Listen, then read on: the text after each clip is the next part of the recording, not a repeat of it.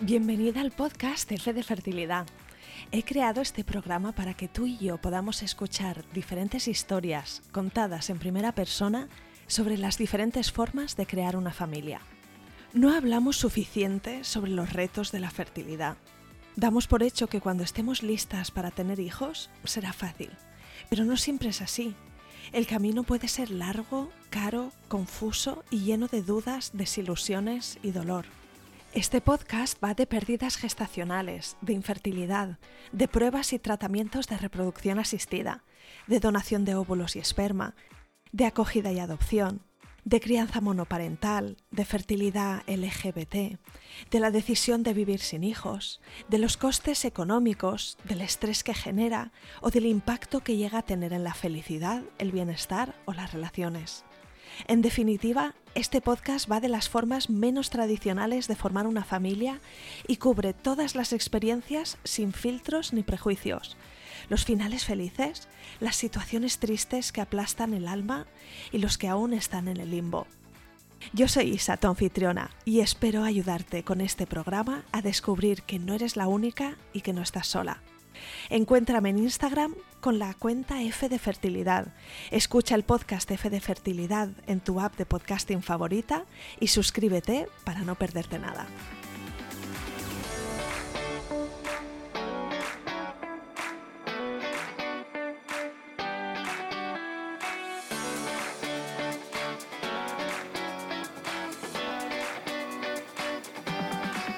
Hoy vas a conocer a Vicky, que encontró mi podcast hace algunos meses buscando un programa de reproducción asistida.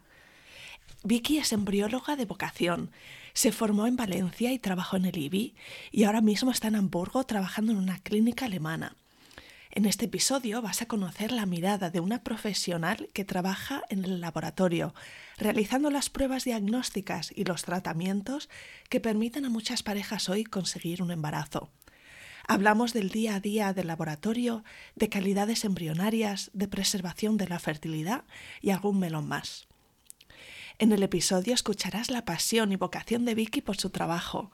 Nos recomienda un vídeo de YouTube muy chulo, del que te he dejado enlace en las notas del episodio, y termina con una preciosa llamada a la acción, invitándonos a todas a firmar una importante petición en change punto org, promovida por Virginia del Río, que perdió a su hijo Uriel en la semana treinta y nueve de embarazo y que lucha para que todos los bebés que mueren antes de nacer sean reconocidos como nuestros hijos en el libro de familia. La petición de Virginia tiene ya más de ciento siete mil firmas, entre ellas la mía, y está a algo más de cuarenta y dos mil de convertirse en una de las más firmadas en change punto org. Te animo a firmar tú también esta petición, te llevará apenas treinta segundos y cada firma cuenta. La encontrarás en Google buscando change punto org y Virginia del Río o clicando en el enlace que también te dejo en las notas del episodio. No lo dejes. Y ahora sí, empieza aquí el episodio con Vicky.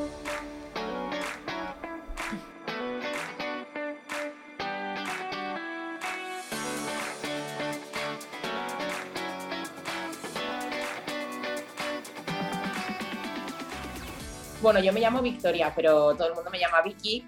Tengo, tengo treinta y un años casi ya y ahora mismo vivo por trabajo, prácticamente también por amor, pero, pero la oportunidad laboral también. Vivo ahora mismo en Hamburgo, en Alemania, y soy embrióloga. Eh, trabajo en un centro privado de, de reproducción asistida y pues llegué aquí hace dos años y un par de meses, en agosto de dos mil veinte. Yo trabajaba en Valencia, donde nací. Y bueno, trabajaba en otra clínica, lo que pasa es que no me dedicaba directamente a la embriología. Trabajaba en un laboratorio pequeñito de investigación, era muy interesante también y además allí me sentía fenomenal. Les mando a todos mis compañeros un abrazo enorme. Eh, me sentía muy bien, lo que pasa es que realizábamos investigación en, en salud masculina, que tampoco eh, me parece para nada aburrido, ¿eh? Es muy interesante, pero bueno, yo notaba que me faltaba algo, notaba que decía, jo, es que no quiero dejar de intentar llegar al laboratorio de F I B, yo creo que yo creo que lo puedo hacer bien, yo creo que me gusta mucho y me sigue llamando y yo me dejé llevar por mi intuición y ahora mismo eh, estoy bastante eh, contenta y orgullosa de mi decisión, de haber seguido mi intuición y, y nada, decidí buscar trabajo en Hamburgo La verdad es que en Alemania hay una carencia bastante grande de personas que nos dedicamos a la embriología, ya no solo porque, principalmente porque no hay una, no hay una formación especio, especial en este ámbito. Cuéntame cuál fue tu camino, cómo descubriste este amor, si fue por casualidad o no lo sé, alguna influencia de tu entorno, y también cuál fue el camino, porque dices que no hay a lo mejor una formación muy reglada, directa, que lleva de la a la Z para sí. ser embriólogo. ¿Qué estudiaste y, y, y cómo te especializaste en esta dirección?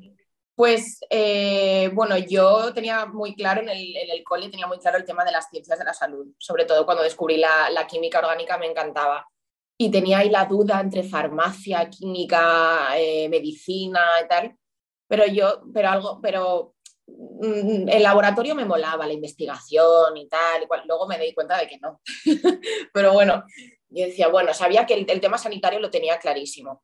Y no, entonces, bueno, cuando terminé selectivo me, me matriculé en, la nueva, en el nuevo grado, era porque era el nuevo programa ya este de Bolonia, me matriculé en el nuevo grado de eh, Bioquímica y Ciencias Biomédicas, lo que era la antigua licenciatura de Bioquímica. Pero bueno, el primer año sí que fue un poco, el primer año nuevo, grado nuevo, y claro, no es lo que te esperas, mucha matemática, mucha física, química, pero bueno, y entonces era un poco de no sé yo qué he hecho aquí.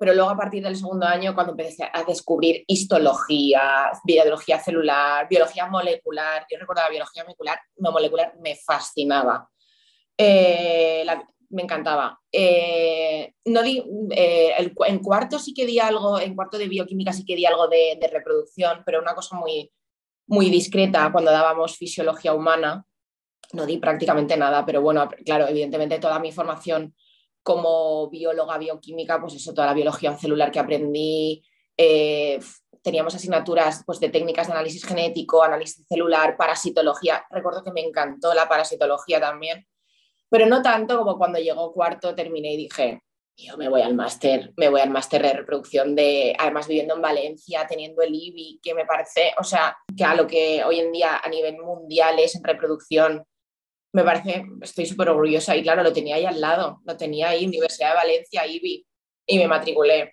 Así que lo tenías clarísimo. Sí, claro, yo soy una persona a veces muy indecisa y claro, en ese ámbito tenerlo tan claro me quitó muchos quebraderos de cabeza, porque yo recuerdo compañeros, claro, en bioquímica y en ese ámbito tienes tantas eh, posibilidades, biotecnología o, desarrollo, o farmacología tal, o neurociencias, claro, la gente...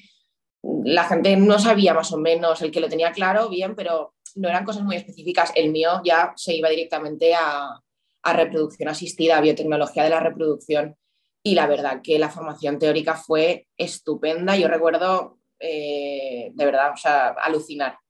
Alucinar cada día con la formación. Eh, el primer día cuando nos recibió el doctor Antonio Pellicer en el máster estábamos todos como sorprendidos, ¿no? Este señor es Antonio Pellicer.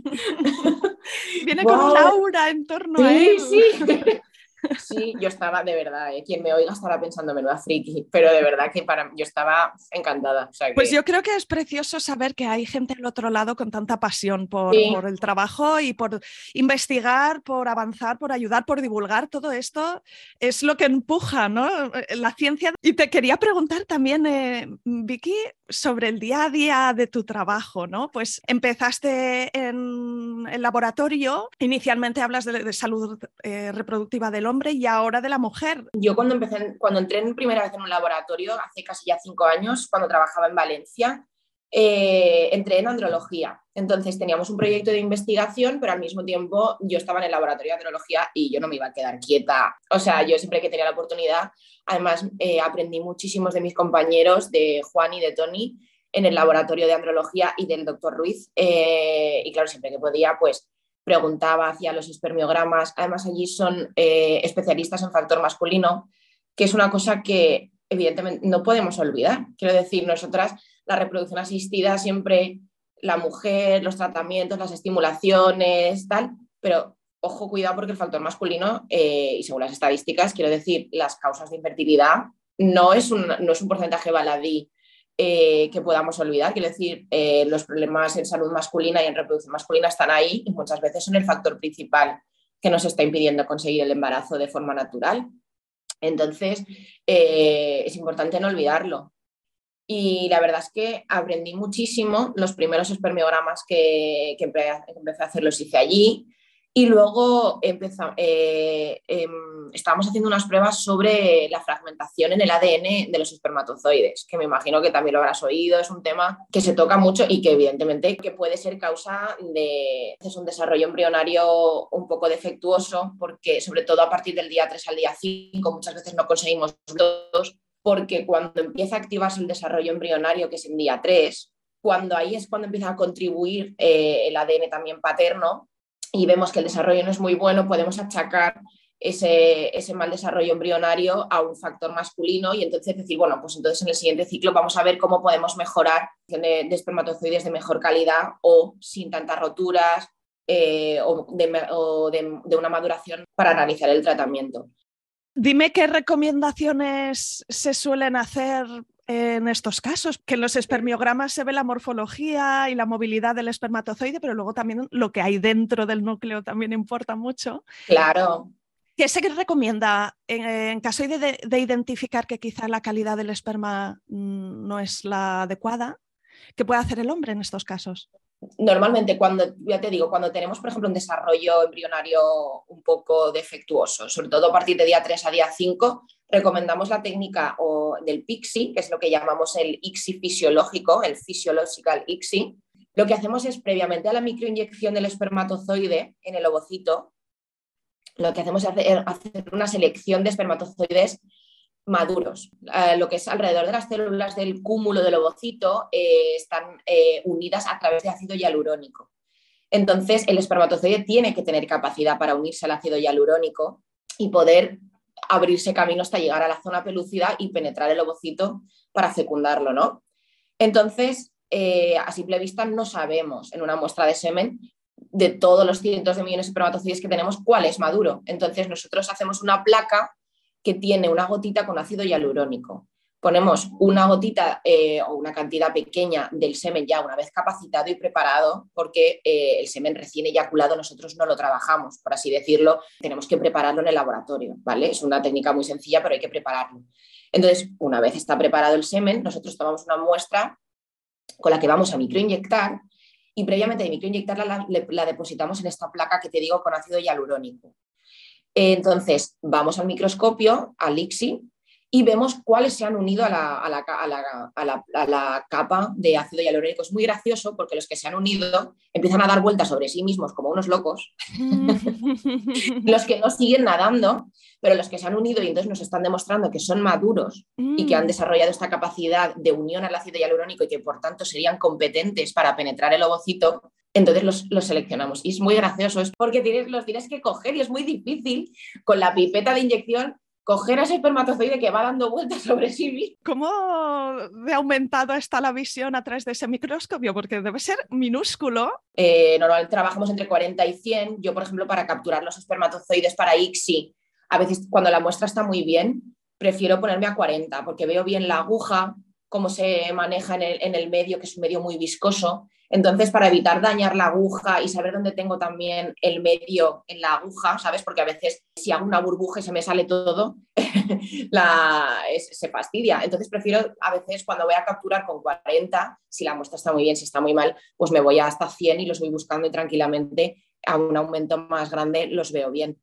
Y, y eso, entonces nosotros hacemos cuando vemos que la calidad del espermatozoide, pues a lo mejor... Eh, no es muy buena cuando tenemos oligoascenos enteratos, eh, mala morfología o por lo menos debajo de los valores normales, mala, mal recuento eh, o una movilidad muy escasa. A veces recomendamos el PICSI o cuando ya tenemos ciclos previos con un desarrollo embrionario un poco chungo.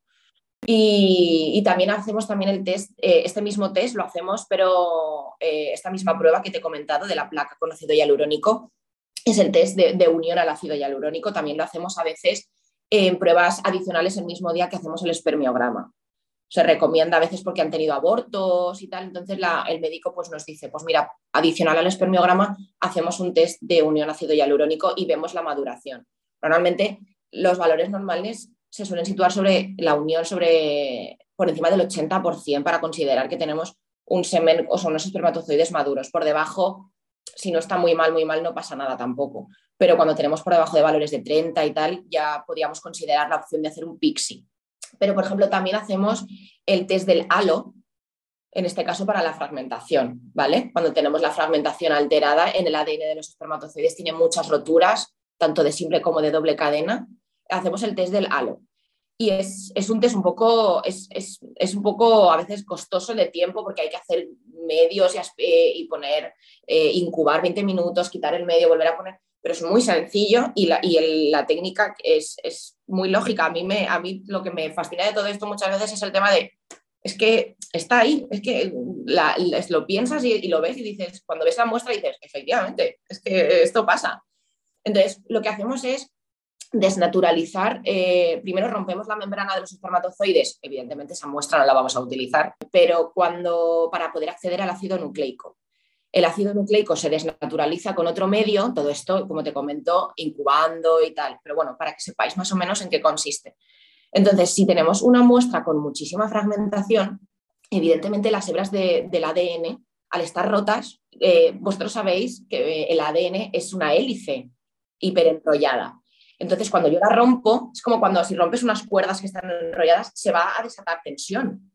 Entonces, al desatarse la tensión, si yo rompo un A D N que tengo compacto y no lo tengo roto, se, van a de, se va a deshacer toda esa hebra de la cabeza del espermatozoide y entonces se van a salir todas las proteínas que lo compactan y se va a formar un halo. Entonces, lo que vemos en las muestras cuando hacemos esta técnica son extendidos en, en portaobjetos de espermatozoides, vemos las cabezas de los espermatozoides que no tienen fragmentación, cuando yo le he aplicado todos los medios para romperlo, vemos unos halos que se forman súper bonitos y eso me está indicando que ese espermatozoide en concreto tenía bien compacto el A D N, ¿sabes? Porque yo le he aplicado un medio que me ha roto las hebras, pero las hebras como estaban compactas, al desenrollarse ha salido toda la hebra y todas las proteínas y forman, es precioso de verdad. Y los que no, como tenían tantas hebras rotas, por mucho que yo le aplique un medio que la desnaturalice, se van a deshacer, pero como estaban ya rotas entre ellas, no me van a deshacer. Claro, entonces las proteínas no se liberan y ves cabezas completamente compactas, moradas, porque le ponemos una tinción para poderlo ver, y dices, joder, es que es verdad, la técnica funciona y es así. Y a lo mejor veo unas muestras preciosas con un montón de halos, o otras que digo, ostras, es que tienes la fragmentación muy alterada. Y esto me puede decir, por eso que, ojo, eh, ojo porque el factor masculino no hay que olvidarlo nunca. De hecho, eh, muchas veces yo mm, eh, me sorprendo porque vienen parejas, por, sobre todo, el tema de Alemania es un poco diferente, ¿eh? Si quieres luego lo comentamos, pero en Alemania eh, yo ahora estoy recibiendo muchas parejas jóvenes, muy jóvenes, con veintitantos años, y vienen ellos y son totalmente azoospermicos. Quiero decir, ojo, no olvidemos las azoospermias, ¿eh? No olvidemos el factor masculino, muy importante.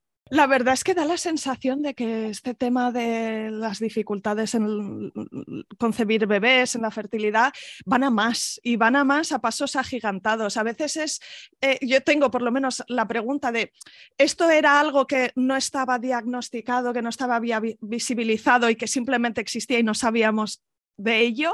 ¿O de verdad es tanta la cuestión de eh, la influencia de nuestro entorno, de nuestro estilo de vida, que está haciendo que esto llegue a unas estadísticas preocupantes? ¿Tú sabes a cuántas parejas afecta la infertilidad? ¿Nos podrías decir así un, una cifra?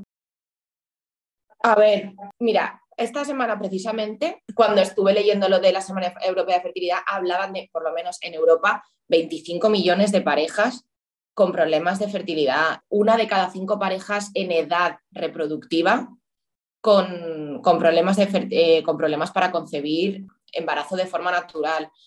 Y, y esto a mí por lo menos eh, me llega mucho. Yo tengo gente conocida y amigos que saben, debido a mi profesión, pues vienen y me comentan, y es más habitual de lo que nos pensamos. Y está creciendo la incidencia, ¿no? Si se mira de sí. veinte años a esta parte, de diez años a esta Seguramente. parte.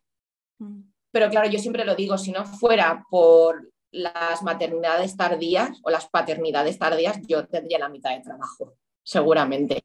Sí, sí, es un factor importante. Seguramente. A ver, se habla mucho de la edad de treinta y cinco en, en las mujeres.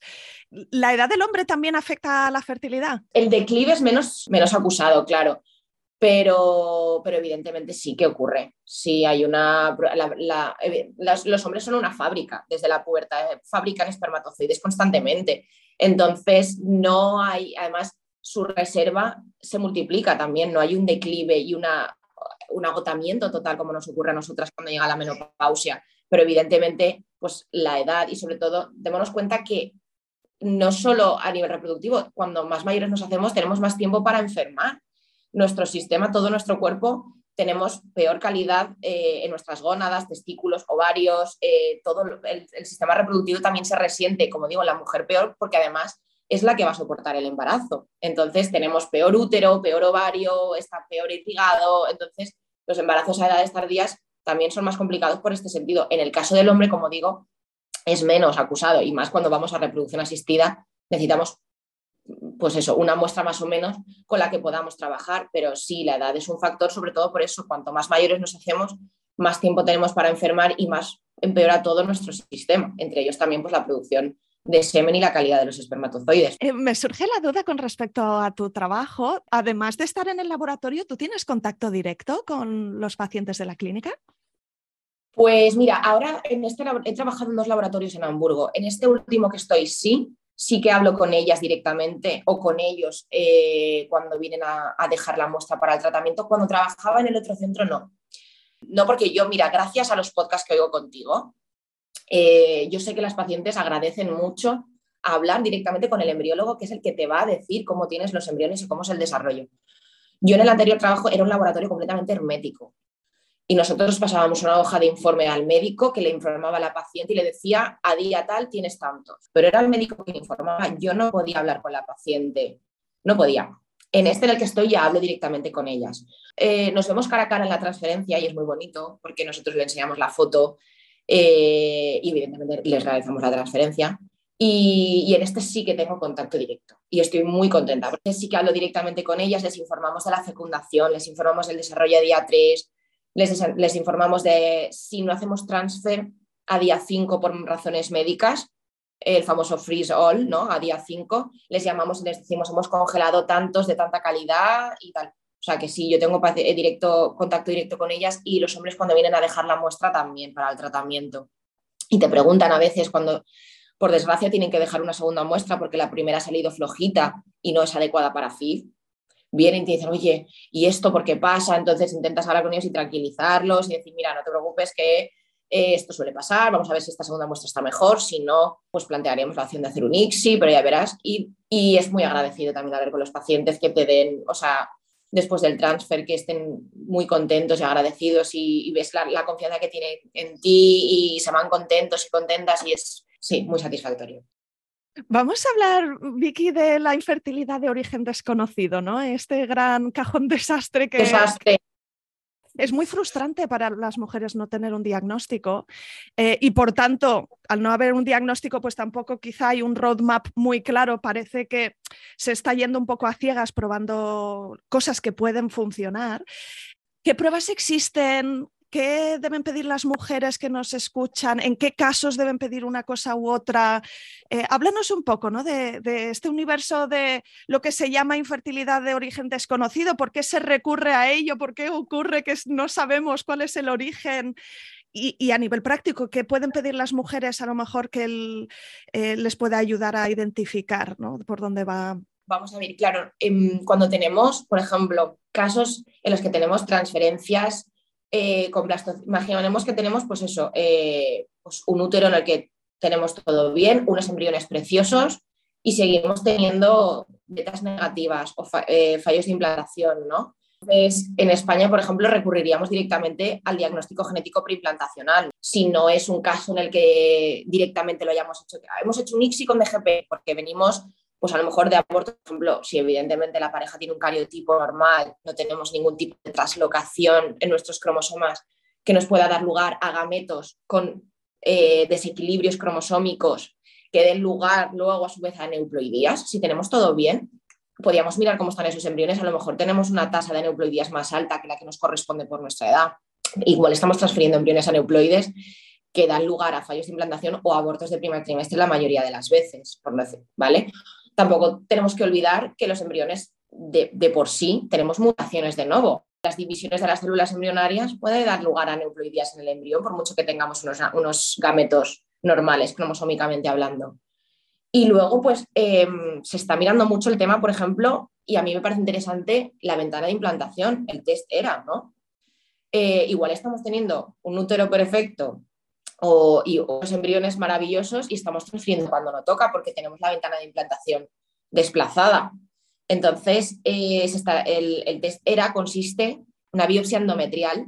Eh, lo que hacemos es, eh, en, el test previo, en el mes previo a realizar la transferencia, o por lo menos no en el ciclo en el que realizamos la transferencia, realizamos una biopsia en, eh, en día veintiuno, ¿vale? Que es cuando tenemos el útero receptivo para implantar. Entonces, se analiza esa biopsia para ver eh, si los genes que se están expresando son los correctos para ver si, si, es, si ese endometrio es receptivo. Eso para empezar. Pero eso quiere decir que las células de ese endometrio est eh, están expresando correctamente todos los genes. Si a mí, por ejemplo, ese, ese resultado de E R A me da un, un test, o sea, un, un endometrio postreceptivo, me está queriendo decir que yo estoy transfiriendo de forma tardía, con lo cual tendríamos que adelantar la, la transferencia y modificar, por tanto, la, la pauta de preparación endometrial. Si yo esa biopsia que realizo la analizamos en el laboratorio, en el laboratorio de diagnóstico, ¿eh? No en el I V I, y me está dando un endometrio prereceptivo, me quiere decir que estoy adelantándome en la transferencia, tengo que retrasarla. Entonces tengo que sincronizar correctamente el diálogo entre endometrio y embrión, ¿sabes? Entonces eso también podría ser, pues bueno, otra, otra línea de actuación cuando tenemos, por ejemplo, eh, fallos repetitivos o, o aparentemente está todo bien. Y luego la famosa infertilidad e inmunología. Eso ya me parece, me parece más top. Quiero decir, muy, muy importante el tema de la inmunología, pero tampoco hay que olvidarlo, ¿sabes?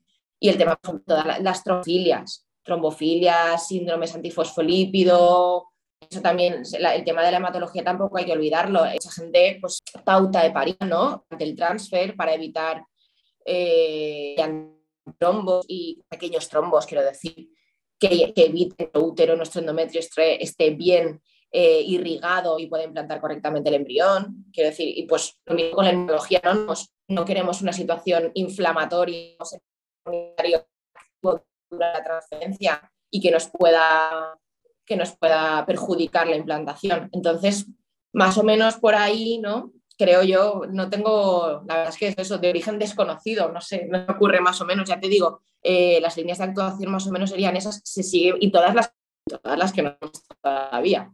Claro, me, a mí me lleva a pensar que, que qué miedo da a nivel económico, ¿no? Porque, porque muchas de estas pruebas se hacen en clínicas privadas y cada decisión, además de ser, pues, algún tipo de intervención, ¿no? Algún nivel de intervención a nivel físico, ¿no? Pues a veces es medicación, a veces son pruebas ambulatorias o incluso pruebas en las que mmm, hay anestesia, hormonas, todo tipo de agresiones al cuerpo, pero luego el aspecto económico es uno enorme el considerar, ¿no? Que, que cada paso que vas dando también tienes que pensar, uff, eh, esto vale dos mil euros, esto vale mmm, cinco mil euros, esto vale mil euros. Sí, y además, lo he oído muchas veces en, en tu podcast, claro, ahí es, y ahora, y, mmm, ahí es cuando viene el origen desconocido, ¿no? Cuando empiezas a hacer pruebas adicionales. Y muchas de ellas dicen, es que prefiero que me salgo mal, entonces ya tengo un diagnóstico. Por lo, y entonces dices, pues bueno, me he invertido este dinero, por lo menos sé más o menos la razón y puedo atacar hacia ahí y probar el siguiente ciclo y, y ver. D G P, eh, disbiosis endometrial, el tema, por ejemplo, de la microbiota, el, eh, la, la ventana de implantación con el E R A, ¿no? Inmunología, el tema de parinas, trombofilias y tal. Y empiezas a ver que no hay nada y te has gastado un dineral, bien, está todo bien, pero ahora, y ahí es cuando ahí llegamos a lo que tú has comentado, el origen desconocido. ¿Qué más hago? ¿qué más hay que hacer si tengo unos embriones estupendos? Y es muy frustrante, es muy, muy frustrante, la verdad que sí. La verdad Háblame que sí. de calidades embrionarias, porque ha salido ya, ¿no?, en nuestra conversación que dices unos embriones estupendos. ¿Cómo se valora la calidad de un embrión? Eh, ¿Qué significa eh, esto de calidad A, calidad B? ¿Cómo se categorizan? A ver, las categorías nosotros realizamos según la morfocinética del embrión, ¿vale? La morfología y la, y la, la cinética, sus divisiones. La, la velocidad a la que se dividen o la forma en la que se dividen. Correcto. Entonces, eh, dentro de la morfología es muy importante ver, evidentemente, el número de células y, y su simetría, ¿vale?, el tamaño que tienen, y luego aspectos o anormalidades como si presentan multinucleación. Evidentemente, una célula tiene que tener siempre solo un núcleo. Cuando tienen muchos núcleos podemos pensar que ha habido errores, se han dividido antes los núcleos que las células, y eso, pues, eh, nos da que pensar y es, es un signo de, de mala calidad. Si tiene fragmentos, si las células cuando se fragmentan, cuando se dividen, perdón, se fragmentan, es como cuando, cuando tú tienes, por ejemplo, una onza de chocolate que la rompes y entonces salen virutitas de chocolate chiquititas. Esos son más o menos lo que diríamos como, no, como los fragmentos de las, de las células, de las blastómeras cuando se dividen, ¿vale? Evidentemente, pues, unos pequeños blastómeros eh, siempre a lo mejor pueden salir en las divisiones, pero una fragmentación muy acusada por encima del veinticinco por ciento del volumen del embrión, pues ya nos puede, nos puede complicar un poco el desarrollo, porque evidentemente le quita espacio al embrión para que se, se desarrolle, y cuando se compacta en día cuatro que forma la mórula y se va a expandir, pues nos quita espacio y puede un poco distorsionar el desarrollo. Entonces, la fragmentación a partir de más o menos un veinticinco por ciento ya podemos decir a este embrión es, un, es una calidad C. Y luego también miramos, te he dicho, fragmentación, multinucleación, eh, la simetría y las células, sí, ¿no? Vale. Entonces, hay, unos, hay, hay un consenso general, ¿vale? Porque se han hecho muchísimos estudios y muchísimos estudios retrospectivos. Entonces, nosotros lo que hacemos es eh, clasificar los embriones, según como te digo, en calidades A, B, C o D, porque cada calidad va asociada a unas tasas de implantación más altas, ¿vale? Evidentemente, la tasa de implantación de un embrión de calidad A es más mayor que la de un embrión de calidad B, que la de un C y que la de un D. Esto no quiere decir que los embriones C o D no, no vayan a implantar, ¿eh? Yo conozco niños C corriendo por los parques. O sea... Exacto, sí, de hecho, no solo que no vayan a implantar, sino que además el niño vaya a ser de una calidad C o una calidad D, ¿verdad? Vale. Que... es probabilidad.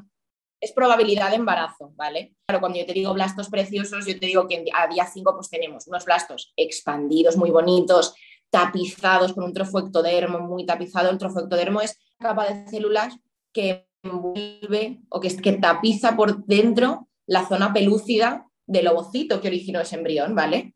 Entonces, está muy, queremos un, para que tengamos un embrión de calidad a día cinco, tenemos pues eso, un trofectodermo muy tapizado con unas celulitas bien gordas y una masa celular interna de la que derivará el embrión, el feto en sí, ¿vale? Todo el resto del trofo es el que da lugar a las capas, a las capas extraembrionarias, placenta, corión y tal, y luego una masa celular interna grandecita y compacta. Eso es un embrión de calidad A. El de calidad B tiene a lo mejor una masa celular interna quizá más pequeñita, ¿vale? En volumen no nos podemos medir, no nos podemos poner a medirlo exactamente, pero sí que las... cuando ya tienes mucho ojo y has visto muchos embris, sí que ves unas masas más chiquititas, menos compactas. Y luego los, los trofeoectodermos, pues eso, igual células un pelín más grandes, que tú ves en la cámara que en lugar de ser así de chiquititas y van cubriéndolo todo, todo, todo, pues igual son más estiraditas y entonces no tapizan tanto. Y luego los embriones de calidad C, pues eso, son masas a lo mejor, tienen incluso fragmentos por dentro o ves a lo mejor blastómeras que no se han compactado y luego sobre todo pues, trofos menos, menos tapizados, menos células y ves pues esos son más grandes y tal, o incluso puedes ver eso ya en los embriones de, que eso ya pues, no se transferiría, a lo mejor tienen signos de degeneración y, es, y sobre todo fragmentos que a lo mejor quedan por fuera y que nos evitan que se, que se expanda bien. Claro, queremos un blasto bien expandido que nos asegure que está en el momento correcto para que lo podamos transferir y se implante y tenga ese diálogo, ¿no?, con el endometrio y llegue a implantar. Entonces, las calidades es para nosotros también, para, para más o menos guiarnos, ¿no? Entonces, vamos viendo a día tres, ¿cómo está? Pues tiene que tener ocho células en día tres, ¿no? Porque se ha visto, ya te digo, hay, muchos, hay un consenso general, hay muchísimos estudios y análisis. A día tres tiene que tener ocho células. ¿Tiene siete? Bueno, es un B, está un poquito lento. ¿Tiene dos? Uf, es un C. ¿Tiene nueve? Bueno, es, es un B, pero tiene que tener ocho, según ASEBIR, ¿no? Que es la, es la quien, quien nos guía en el desarrollo, en, el, en la evaluación del desarrollo embrionario en España. Yo, aunque estoy en Alemania, yo me guío por ASEBIR. Yo llegué a mi laboratorio, bueno, a mi laboratorio, en el que trabajo, y les dije a mis compañeros, esto es una Biblia. A mí no me vengáis con embriones siete A, no, hay que tener ocho. Entonces, eso evidentemente también tenemos que analizarlo en el momento correcto. Porque claro, si tú miras un embrión a día tres, pero lo miras antes, pues al pobrecito no le has dejado tiempo a que llegue a ocho células. Entonces, es muy importante también analizar las calidades y, por tanto, el desarrollo en el momento que toca, ¿vale? Entonces, eso, todo lo vas viendo. Yo, de verdad, a mí es placer para mis ojos verlos dividirse, sobre todo los... los gorditos que se van dividiendo en las células, es precioso. Yo eh, os recomiendo que os pongáis en YouTube Embryoscope, eh, divisiones, o Embryoscope, o Geri, embrio, divisiones, células, de verdad, poned estos conceptos en YouTube y veis, porque es placer para mis ojos, es arte, de verdad, son muy bonitos cuando se desarrollan y los ves gorditos y ves esa masa, de verdad, es muy bonito. Sí, sí, sí, pues pondré algunos enlaces en, el, en las notas del sí. episodio, porque así van a claro. tenerlo hecho, me parece chulísima claro. la idea. Yo, si quieres, eh, lo vemos, vamos, en, de Embryoscope, que es el típico incubador con timelapse, que es la técnica que nos permite ver a los embriones eh, en vídeo y ver cómo se desarrollan. Claro, el timelapse también ha sido eh, pues, eh, una parte importantísima En, en la reproducción asistida a la hora del desarrollo embrionario. Nos permite ver a los embriones en desarrollo constante sin tenerlos que sacar del incubador. Claro, las condiciones de temperatura, pH, osmolaridad del medio, no sé, no, no sé. Haciendo fotos cada X tiempo. Exacto. Y te monta una película, ¿no? Que tú puedes ver desde Exacto. una pantalla. Entonces... Bueno, me estoy imaginando, Vicky, que en el laboratorio debéis ser increíblemente organizados con... ¿Qué, ¿Qué muestra pertenece a qué paciente? ¿Qué muestra es de qué momento? ¿Qué cosas se han hecho ya con esta muestra? Increíblemente organizados.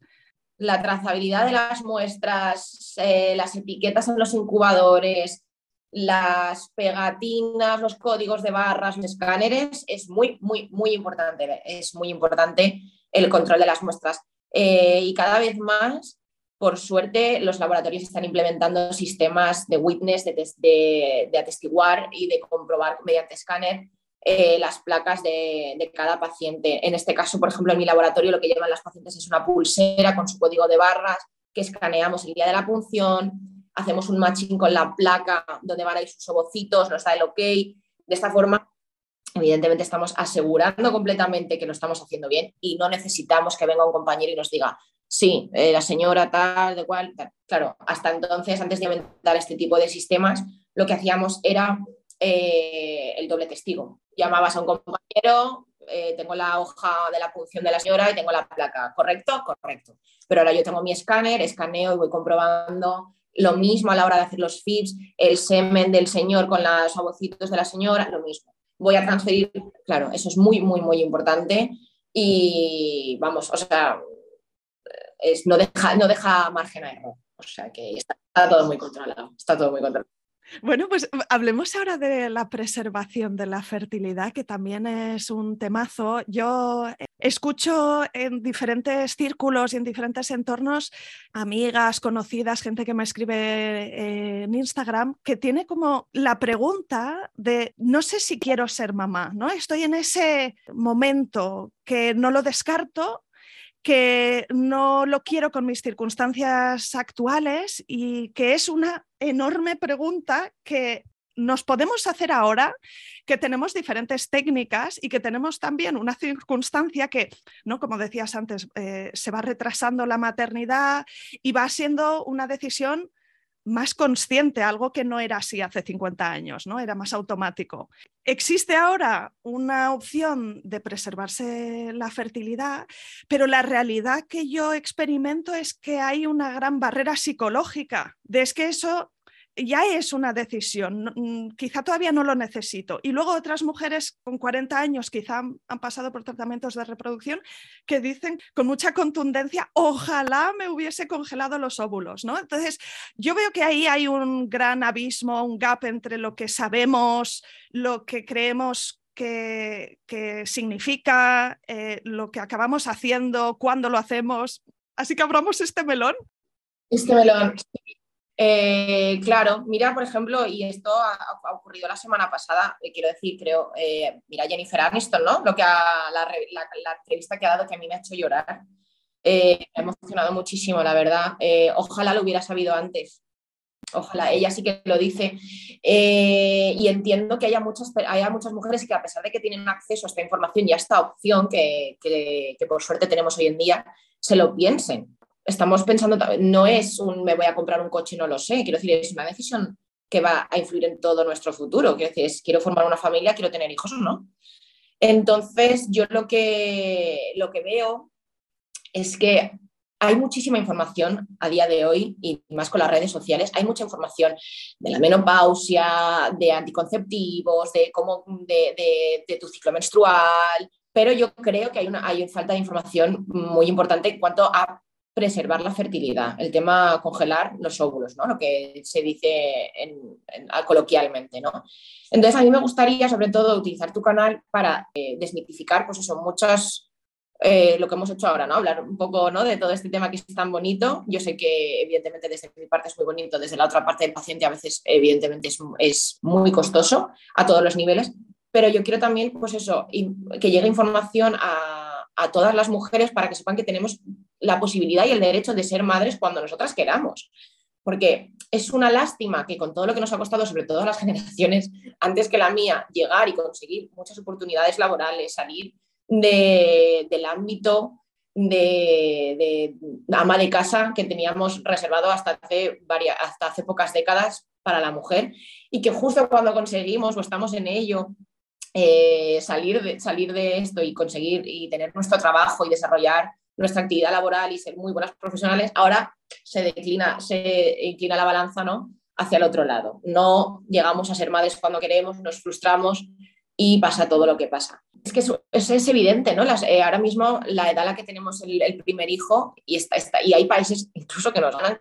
como Italia, por ejemplo, eh, pero es lo que hemos comentado antes, somos más mayores y tenemos, el tiempo corre en nuestra contra, sobre todo para las mujeres. Tenemos una reserva ovárica que se agota, que a partir de los treinta y cinco años, y no digo treinta y cinco porque hayamos dicho, bueno, vamos a poner treinta y cinco, no, es que es verdad, a partir de los treinta y cinco años el declive, que viene de antes también, el declive es más acusado.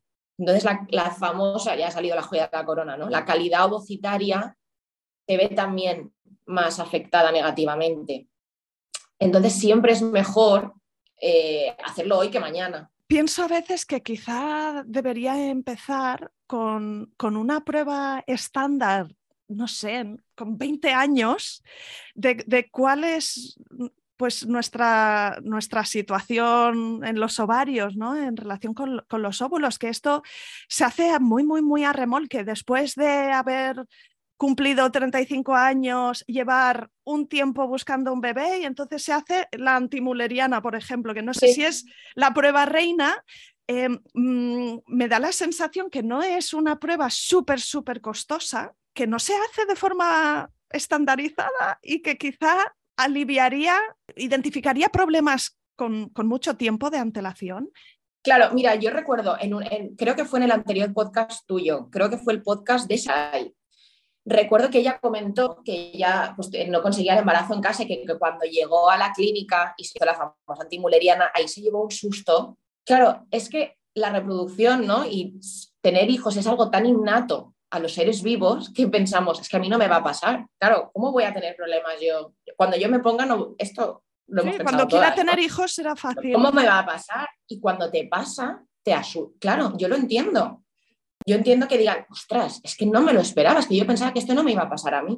Y me parece súper buena idea lo que tú comentas, que sea, que por ejemplo en clínica, yo tampoco quiero perseguir a las mujeres ni, ni, ni que se sientan presionadas, pero a lo mejor en clínica, en una visita ginecológica, decirle, mira, tienes esta opción. A lo mejor, quiero decir, no hace falta que con dieciocho años, porque una cosa es, vamos a, eh, los niveles lógicos. Quiero decir, no merece la pena que tú con veinte años, a no ser que haya una causa, quiero decir, a no ser que te hayan diagnosticado, y esto es otro tema evidente, que te hayan diagnosticado, por desgracia, un cáncer que vaya a mermar tu reserva y tu calidad, porque el tratamiento quimioterápico y radioterápico es altamente gonadotóxico, y que, y que ese tratamiento vaya a mermar toda tu reserva ovárica. Ahí evidentemente está aconsejado, siempre que se quiera, hacer una preservación de la fertilidad, pero claro, lo que queremos hacer es preservar la fertilidad eh, teniendo garantías de que luego esos ovocitos pues, se vayan a utilizar. Si tú tienes veinte años y está todo perfecto y estás bien, no hace falta. Pero a lo mejor en mi consulta ginecológica, de forma rutinaria, pues estaría bien que se le dijera, mira, tienes esta opción. No hace falta, y no hace falta que el ginecólogo te, te pregunte constantemente si quieres ser madre de una forma cansina, ¿no? Pero que se les informara y que sepas y que puedas rescatar esta información cuando se te venga a la cabeza y tengas la idea, o te ronde, ¿no?, la idea de querer tener familia, pero no te apetezca, o no tienes pareja, o no es buen momento, pero digas, ostras, esto que me comentaron, voy a hablar con mi ginecólogo, que te den la confianza, ¿no?, sin que te persigan ni te presionen. Me parece que a lo mejor desde consulta, desde las atenciones de consulta rutinaria de ginecólogo, sería una buena idea también que se, que se pudiera informar a las mujeres a partir de cierta edad con, y, y que se ofreciera, por ejemplo, pues eso, una, un análisis general de tu reserva ovárica, donde está la famosa antimuleriana, pero yo siempre creo que es mejor combinarlo con el recuento folicular de Antrales, de, de, el recuento folicular de Antrales y la F S H. ¿Vale? Para, para tener una, porque más la, la antimuleriana, vale, te puede salir muy alta o bien, pero muchas veces pues es mucho mejor combinarlo con estos dos factores. La antimuleriana antes, yo recuerdo que se utilizaba a veces como medidor de la respuesta, de cuál iba a ser la respuesta a la estimulación ovárica, ¿vale? Está bien que la tengas alta para tu edad o en tu rango y la tengas bien, pero yo creo que es mejor siempre combinarla eh, a día dos de regla, ¿vale? Que es cuando tenemos nuestros niveles de hormonas basales, es decir, que tenemos el sistema apagadito y no tenemos en fase lútea o ovulando, y entonces las hormonas ya han cambiado. ¿Desde dónde partimos? De la base, ¿no? Del, del estado basal en día dos, día tres de regla.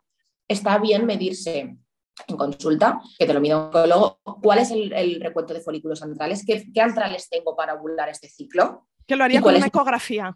Exacto, se hace con la ecografía vaginal.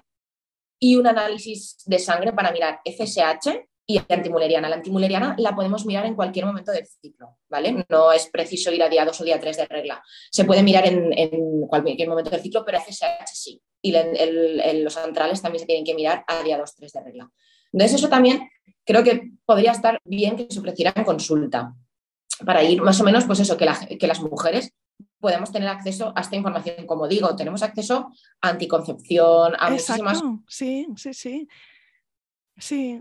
Y en principio creo que, que la educación sexual se empieza a dar antes de que los preadolescentes o los adolescentes por norma eh, estén teniendo eh, sexo, y se hace antes para no llegar tarde. De alguna forma Exacto. se entiende que, que ir mencionando estos temas pues les va, les va a ayudar a tomar decisiones más conscientes y más responsables.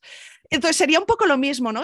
Es, es verdad lo que dices, que si tú vas al ginecólogo con veinte años y te pregunta, ¿tú vas a claro. querer ser madre algún día? Claro. Pues te va a pillar a contrapié total, porque no tenemos esta, o sea, esta pregunta en ese momento, ¿no? Eh, pero... Desvinculándolo un poco de, con el concepto de ser madre, aunque va muy vinculado, pero con, simplemente con respecto a conocer nuestra salud sexual y reproductiva, que nos da so- señales a través de la regla y, y, y poco más, ¿no? Porque los, los, el número de óvulos no los siento dentro de mis entrañas, no los siento para nada, lo tengo que mirar en un, que, ¿no? con ayuda de, de una prueba, de un análisis de sangre, una ecografía es relativamente fácil. Y como dices, lo pone en nuestro radar, y el día que nos pueda hacer falta, pues a lo mejor ya hay como, como una pregunta. Esta prueba podría ser interesante, ¿no? Que se hiciese de forma más estándar y, y, sin, y sin tanto tabú y tanto drama, con la intención de evitar dramas y noticias desagradables después. Simplemente es que, eh, ya te digo, a mí me chocó, o sea, yo también es que lo escuché la semana pasada, creo, el podcast de Saray, me, me, vamos, es que es súper ejemplarizante. Me casó, me casé, ya lo comentaba, ¿no? Me casé y cuando quisimos, y cuando llegué a consulta y me dijeron, claro, ahí, ahí es cuando, y ella creo que, creo que escuché el podcast y creo que tenía una baja reserva ovárica, pero tiene sus dos niñas y está encantada de la vida, me acuerdo. Pero, pero claro, si no, si te puedes evitar, pues eso, ese mal trago y tal, de una manera, a lo mejor estoy pidiendo mucho, ¿eh? Pero de una manera más o menos lo que hemos dicho, más o menos discreta, tranquila y más o menos ofrecer una información. No quiero que ninguna niña ahora, ni tampoco incitar a, porque esas respuestas las he recibido alguna vez, tampoco incitar al embarazo no deseado, por Dios. Eh, eh, pues eso, de una forma más o menos que se pueda, pues yo creo que a través de consultas se pueda ofrecer esta información a las mujeres y que sepan que tenemos esta opción, esta posibilidad, este comodín que, a pesar de todo, no nos asegura al cien por cien que cuando vayamos, si los queremos utilizar, si los necesitamos, cuando los vayamos a utilizar, no nos asegura al cien por cien que vayamos a ser madres. Esto también, esto también es verdad. Evidentemente, cuanto más joven los congelemos, de mayor calidad serán y más fácil será conseguir que estos ovocitos se desarrollen en un buen embrión y que implante. Pero lo que quiero que quede claro es que no es... quiero ser madre más... O sea, sí, quiero postergar mi maternidad, pero que congele esos ovocitos en ningún caso... Te garantiza, puedo decir, luego... nadie, te garantiza luego al cien por cien, eh, quiero decir. Eh, pero yo tengo casos eh, de amigas y conocidas personales que me han dicho, me quita un peso de encima. Y yo, y sobre todo esto lo sé, y están muy contentas con su decisión. Y además recuerdo que una me decía, ya he hecho los deberes. Me acuerdo que me decía así y están muy, muy contentas con su decisión. Sí, sí, sí. Es la típica decisión que luego a posteriori lo tienes clarísimo, ¿no? Que ha sido la, sí. la acertada. Eh, ¿Hasta qué edad se puede realizar una preservación de la fertilidad, una congelación de óvulos? Que después de esto ya te dicen, mira, es que mm, no te compensa. Claro, es, es, eso, es, eso es el esto. No es que no se pueda, es más que nada no te compensa. Quizá con la edad que tienes, pero claro, si no tienes pareja o no quieres... Quizá con la edad que tienes a partir de... Si, tienes, si vienes con cuarenta y un años y quieres, y quieres preservarte óvulos, eh, para preservarte uno o dos ovocitos, yo seguramente iría directamente a una fecundación in vitro. ¿Sabes? Porque, claro, de, aparte, primero que necesitamos un buen número de ovocitos para congelar. Necesitamos que luego estos ovocitos, claro, tienen que sobre, sobre, sobrevivir a una desvitrificación. La vitrificación y la desvitrificación son procesos agresivos, pero que si lo realizan manos expertas y bien hecho, los ovocitos sobreviven. Son células mucho más sensibles a la vitrificación y a la desvitrificación que los embriones, porque son células muy grandes, es la célula más grande del cuerpo. Y el intercambio del agua y de los crioprotectores a veces puede dañar la célula. Y si ya venimos de una célula de baja calidad, de una mujer de cuarenta y un años, añosa, reproductivamente hablando, por favor, que nadie me entienda mal, reproductivamente hablando, que hay mujeres de cuarenta y cinco y cincuenta estupendas, estupendísimas, pero los ovocitos no están estupendos, estupendísimos, ¿vale? Entonces, si tenemos una célula de baja calidad, seguramente a lo mejor ni siquiera sobrevive a la desvitrificación. Que es un disgusto, ¿no? Imagínate si te has congelado óvulos dos o tres años, los has tenido ahí, eh, sí, y luego... Sí. Entonces, como te digo, necesitamos un buen número. Si vienes con una baja reserva de baja calidad, con cuarenta y uno, cuarenta y dos, treinta y nueve años, a lo mejor yo no te voy a decir que no te lo hagas. Lo que te tengo que decir, o por lo menos el ginecólogo en consulta, lo que le tiene que decir es dejarte claro que tus posibilidades son más bajas y que puede que ocurra esto, esto y esto, y puede que no lo consigas. Date cuenta que necesitamos por lo menos un número para luego el posterior tratamiento y partir de una buena base y que merezca la pena hacer el tratamiento o que tengamos oportunidades. Necesitamos como mínimo una docena, quince ovocitos. Claro, date cuenta que además todas las estimulaciones no sacamos ovocitos maduros. Y luego, lo que te digo, tienen que sobrevivir a la descongelación. Por desgracia vamos perdiendo cada paso. No todos fecundan, no todos llegan a día tres, no todos se desarrollan correctamente. Entonces, al final tenemos al campeón o los campeones. Entonces, tenemos que partir de un buen número. Una mujer de cuarenta y un años seguramente no nos ofrezca, seguramente, ¿eh? Quiero decir, luego hay eh, reservas ováricas más altas, que nacen con dotaciones ovari- eh, foliculares más altas y a lo mejor con cuarenta y un años pues tienen una reserva más o menos eh, mejor de lo que nos esperábamos y responden bien y más o menos, pero tienen que hacerse varios ciclos de estimulación a veces para llegar a este número, quince, veinte ovocitos, que nos permita luego hacer un tratamiento de F I B en caso de que los quieran utilizar. Date cuenta que la tasa de, según el registro, yo es que ahora estoy manejando datos en Alemania, pero según el registro alemán de reproducción asistida, a partir de los cuarenta años, congelando una media de nueve a diez ovocitos, la, la probabilidad de embarazo utilizándolos posteriormente no llega al quince por ciento. No es, no es para nada despreciable, pero claro, si los hubieras hecho con treinta y cinco años tenías casi el triple de posibilidades, cuarenta y cinco a cincuenta por ciento. Entonces es muy importante que esta información llegue a tiempo Por eso eh, me parecía eh, importante destacar sobre todo este tema. ¿Y cuánto tiempo se pueden mantener los óvulos criopreservados? ¿En el tanque de nitrógeno dices? Uh-huh. o, o legalmente? Bueno, cualquiera ah, de las el, dos. Ah, no, en el tanque de nitrógeno sobreviven perfectamente. No hay...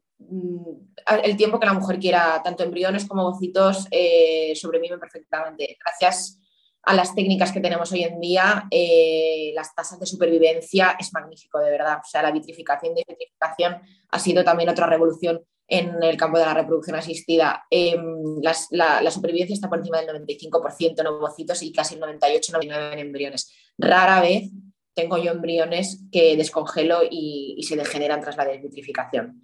O sea que... Pero a nivel legal quizá hay otro, otra cosa a considerar. Sí, bueno, eh, en Alemania es diferente, ¿vale? En Alemania eh, sí que podemos destruir este material eh, si no queremos utilizarlo, ¿vale?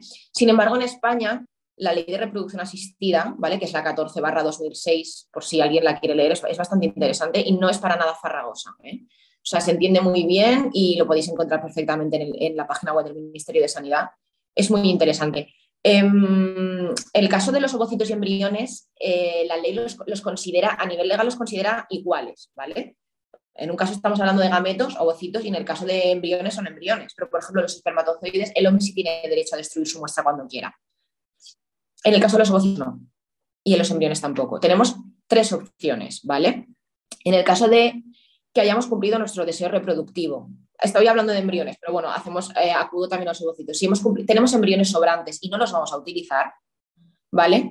Eh, evidentemente podemos utilizarlos para nosotros en caso de que queramos o donarlos a otras parejas, la famosa embriodonación, embrioadopción. Desde aquí le mando un beso a Noemí Catalán, que la conocí a través de tu podcast y es un perfil de Instagram maravilloso, Mami por embriodonación.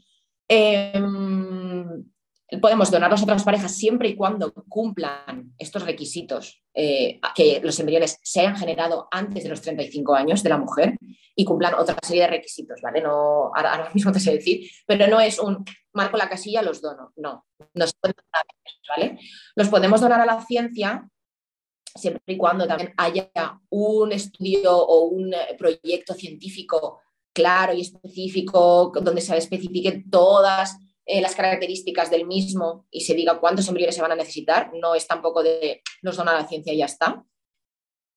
En caso de que no queramos o no podamos ninguna de las tres opciones, ni los vayamos a donar o no vamos a donarlos, ni a la ciencia ni los queramos utilizar, estamos obligados al mantenimiento de esos embriones hasta que la mujer no pueda utilizarlos más. Es decir, o bien hasta que llegue a los cincuenta años, ¿vale? Que es el consenso general al que han llegado. No está legal, no es legal, ¿vale? Quiero decir, la ley no dice... Los tratamientos de reproducción asistida se realizarán hasta, hasta que la mujer tenga cuarenta y nueve años y trescientos sesenta y cuatro días cumplidos. No. Pero hay una especie de consenso general en el mundo de la reproducción asistida en España, en el que hemos llegado todos, yo ya llegaré porque a España pienso volver, pero al que hemos llegado todos en España, eh, donde no se realizan tratamientos a mujeres hasta cincuenta años. Entonces, esto quiere decir que yo estoy obligada, si no hay un informe médico que contraindique un embarazo, estoy obligada a mantenerlos hasta que yo tenga cincuenta años, porque cuando yo cumplo cincuenta años, ya cumplo la condición que la ley especifica que yo ya no puedo mantener un embarazo. Entonces ahí ya, pero claro, hasta que yo no tenga cincuenta años y si no hay un informe médico que contraindique que yo no puedo quedarme embarazada, evidentemente, si yo me han practicado una histerectomía a posteriori después de cumplir, no puedo quedarme embarazada, con lo cual tengo derecho a deshacerme de esos embriones. Sí que es cierto que, evidentemente, el consentimiento informado del mantenimiento de tus embriones u ovocitos, así como U S M, se tiene que renovar cada año, ¿vale? Eh, la clínica se pondrá en contacto contigo, te mandará una carta y te dirá eh, cuál es el destino, tal y cual. Y esto se habla. Sí que es cierto que creo que si en un par de ocasiones, o por lo menos en dos años, tú no, no respondes, creo que la clínica se adueña de esos ovocitos o esos embriones, ¿vale? Entonces, eso es importante también, y eso depende de cada clínica, pero juraría... que sí, eso es importante también que la persona que lo vaya a hacer se, se, se informe, ¿vale? Pero creo que no voy desencaminada. El, el consentimiento informado del mantenimiento de, de, de tus ovocitos o embriones se tiene que renovar, ¿vale? Y se tiene que mantener. Normalmente cuando te haces una criopreservación y pagas todo el tratamiento, que si quieres también podemos hablar de precios, normalmente dos, tres, cinco años van incluidos en el precio, el mantenimiento, en el tanque de nitrógeno. Luego tienes que seguir pagando mantenimiento al año. No sé lo que será, creo. pues eso, igual doscientos o trescientos euros, mantenerlos al año. ¿Vale? ¿Y inicialmente el tratamiento? Pues mira, eh, yo creo que mínimamente rondamos los dos mil quinientos a tres mil euros. Ten en cuenta que la estimulación es cara y no solo pagamos, tenemos que pagar pues, las primeras visitas, ecografías de control, medicación, analíticas de control de la estimulación, la propia intervención de la estimulación, ¿vale? La anestesia y luego todo el trabajo de laboratorio. Exacto, es ¿vale? que hay mucho, hay mucho trabajo detrás. Y yo creo que aquí en Alemania yo creo que estamos rondando casi el doble.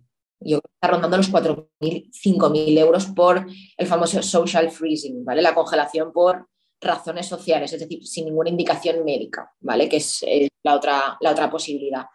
Entonces, eh, eso, eh, que tengan en cuenta que el destino de los ovocitos, evidentemente, la, el primero y principal es, son tuyos. O sea, tú los puedes utilizar, pero si tú, por suerte, has conseguido tu embarazo natural, tú hiciste tus deberes, como decía mi amiga, pero no los necesitas, tienes, la, tienes esta opción. Pero en cualquier caso no se pueden destruir de una manera eh, tan, tan alábile, ¿sabes? Sí. O sea, la verdad es que yo lo que escucho con mayor frecuencia es eh, mujeres o parejas que tienen éxito en, en una F I V y todavía les quedan embriones congelados. Esto es, esto es una, una responsabilidad, ¿no? Es una, es una vida en potencia. Eh, este podría ser... mi hijo, ¿no? Es una sensación de, de no poder tomárselo a la ligera, ¿no? Como, como bueno, ya no lo necesito, no, pues tienes ahí algo, es, es complicado, ¿no? Decidir que ya no te hace falta. Yo, evidentemente, no puedo hablar porque no lo tengo, pero seguramente muchas de las personas con las que he hablado y con las que hablarás, mujeres, tienen embriones sobrantes de tratamientos. Y me gustaría, me gustaría saber qué es lo que piensan exactamente. Sí, seguro, seguro que no es un sentimiento banal de decir, bueno, pues ahí está. No, yo creo que evidentemente eh, algo les tiene que remover y pensar que tienen allí. Y, y por eso muchas parejas, eh, y me parece precioso y súper generoso, los donan a, a otras parejas. Eh, la embriodonación, la embriodonación me parece precioso y, y por eso, por eso lo hacen así, porque al final... Date cuenta que en España, eh, supongo que lo habrán actualizado ya igualmente, pero en España creo que hasta, hasta dos mil diecinueve a dos mil veinte hay más de medio millón de embriones criopreservados en bancos de clínicas de reproducción. Por eso, por ejemplo, en Alemania, eh, y porque son más estrictos, no es, que, no es que en España nuestra ley sea más abierta, no me gusta decirlo así, prefiero pensar que somos... más adelantados, ¿vale? Pero bueno, en Alemania que sí que son más estrictos, por ejemplo, el tema de los embriones sobrantes es un tema que les preocupa mucho, por eso nosotros trabajamos congelando en día uno. Nosotros cuando tenemos una paciente de primer, bueno, igualmente, cuando tenemos una paciente de primer ciclo no sabemos cómo va a funcionar, eh, a lo mejor dejamos todos los que han fecundado en día uno, cuando yo hago la I C S I en día cero y en día uno compruebo fecundación. Si yo tengo, por ejemplo, doce o trece, la ley alemana no me deja trabajar con doce o trece embriones como haríamos en España, todos a cultivo, todos a día cinco, todos a blasto. Yo tengo que congelar pronúcleos porque la ley alemana me obliga a trabajar con el número mínimo o razonable de embriones a día uno con los que yo pueda conseguir que esa pareja se quiera transferir uno o dos, porque eso también eh, depende, y pueda conseguir un embarazo, para que precisamente no ocurra que lleguen a día cinco catorce, bueno, o que lleguen a día cinco, ocho blastos, yo transfiera dos y de buena calidad hayan cinco para congelar. Entonces yo, mi forma de trabajo aquí en Alemania es diferente por ese tema mismo, para evitar el tema de embriones sobrantes. Y, y a lo mejor esta pregunta es una tontería, pero esto es como el pollo que se puede congelar, descongelar, pero no se puede volver a congelar, ¿o aquí se puede congelar, descongelar, congelar, descongelar? Eh, bueno, eh, sí que ocurre, ¿no? Por, sobre todo con... Eh, aquí no, porque no hacemos biopsia a día cinco, eh, sí que se hace, pero en casos muy, muy puntuales. El diagnóstico genético aquí en Alemania está, no está muy bien visto. Eh, es una pena. Es una pena porque además es una de las leyes de reproducción asistida eh, más atrasadas y menos actualizadas. Desde el año ochenta y nueve no se actualiza. Pero ocurre en España que muchos embriones en día cinco se biopsian y se congelan. Luego llega el resultado del D G P, ¿no? Y nos dice que no es informativo. Y me dice, cachis en la mar. Si es un embrión de buena calidad, sí que se contempla la opción de descongelarlo, rebiopsiarlo y volverlo a congelar, y luego si ese euploide o nos diera o, se, o fuera transferible, sí que se vuelve a descongelar y sí que implanta y embaraza. O sea que ya te digo, en manos expertas y bien hecho, y sobre todo partiendo de embriones de buena calidad. Date cuenta que les metes mucha caña, los congelas, o sea, los biopsias, los descongelas, los rebiopsias. Entonces necesitamos embriones biopsiables que puedan soportar. Evidentemente es una, es una técnica invasiva, pero que en manos expertas no tiene por qué dañar al embrión. Yo le cojo unas celulitas del trofo y veo cómo está, y el embrión sigue su curso, sobrevive, se congela y se descongela. Pero sí que es cierto que hay embriones que se congelan, se descongelan y se vuelven a recongelar o a revitrificar, perdón, si es necesario hacerse, hacerles una, una biopsia. Sí, sí, y lo superan como... No, es preferible que no, ¿vale? Es preferible que no, pero... Eh, sí que se hace y, y bien hecho, es a veces hasta vale la pena. Sí. Te doy mil gracias por, por acceder a hablar conmigo y compartir tu conocimiento en el podcast. No sé si antes de despedirnos hay alguna cosa que quieres recomendar o compartir directamente así con las mujeres que nos están escuchando, fruto de tu experiencia. Eh, pues eso, de, muchísimas gracias, Isabel. Espero que que bueno, eh, sobre todo las mujeres que quieran pensarlo, que, que se informen. De verdad, no quiero presionar a nadie, eh, pero que sepan que, ten, que tenemos esta opción para facilitarnos un poco la vida, que pensemos que nuestro ciclo vital no es nuestra biología, que con cuarenta años estamos estupendas, y, pero por dentro no lo estamos tanto. No quiero meterme miedo a nadie, al revés, es una opción súper bonita, y yo todos los, los, estoy hablando de preservar la fertilidad, todos los casos personales que conozco están muy contentas. Y, y luego, sobre todo también, eh, me imagino que la gente que escuche el canal estará más que curada de este tema, pero que aprendamos a no preguntar a la gente cuándo va a tener hijos, que es una pregunta que no mola nada, que yo sé que la gente lo hace con la mejor intención y tal, pero no sabemos... ¿Por qué está pasando esa persona? ¿Por qué está pasando esta pareja? Estamos preguntando además eh, de forma indirecta por las relaciones sexuales de una persona. Quiero decir, a lo mejor no tiene buenas relaciones sexuales o ni siquiera las tiene.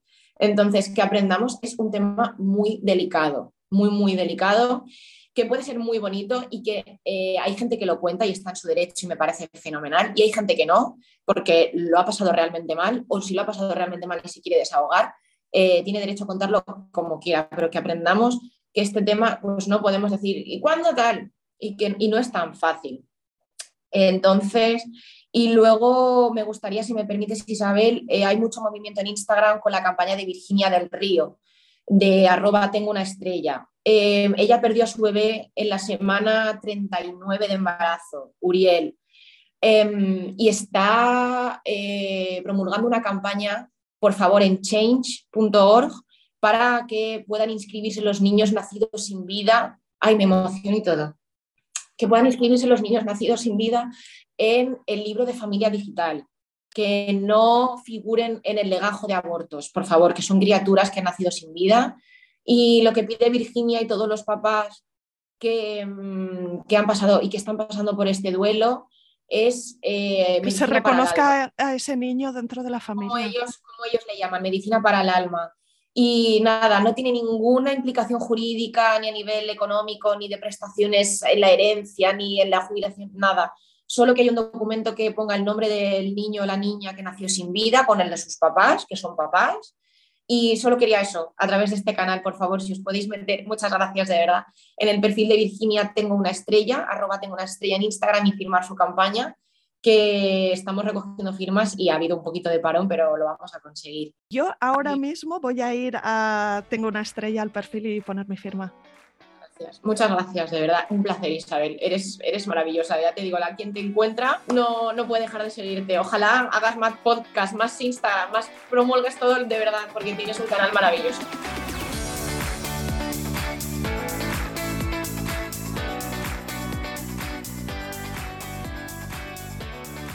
Aquí acaba este episodio. Si te ha gustado, quiero pedirte tu ayuda. Ayúdame a dar visibilidad a historias como la de hoy. Recomiéndale a alguien el podcast F de Fertilidad. Ayúdame con esta misión de arrojar luz sobre experiencias reales para que más personas encuentren y escuchen este programa. No dejes de escribirme un mensaje directo en Instagram. Mi cuenta es Fede Fertilidad y me encantará saber de ti. Cuídate mucho, nos vemos la semana que viene.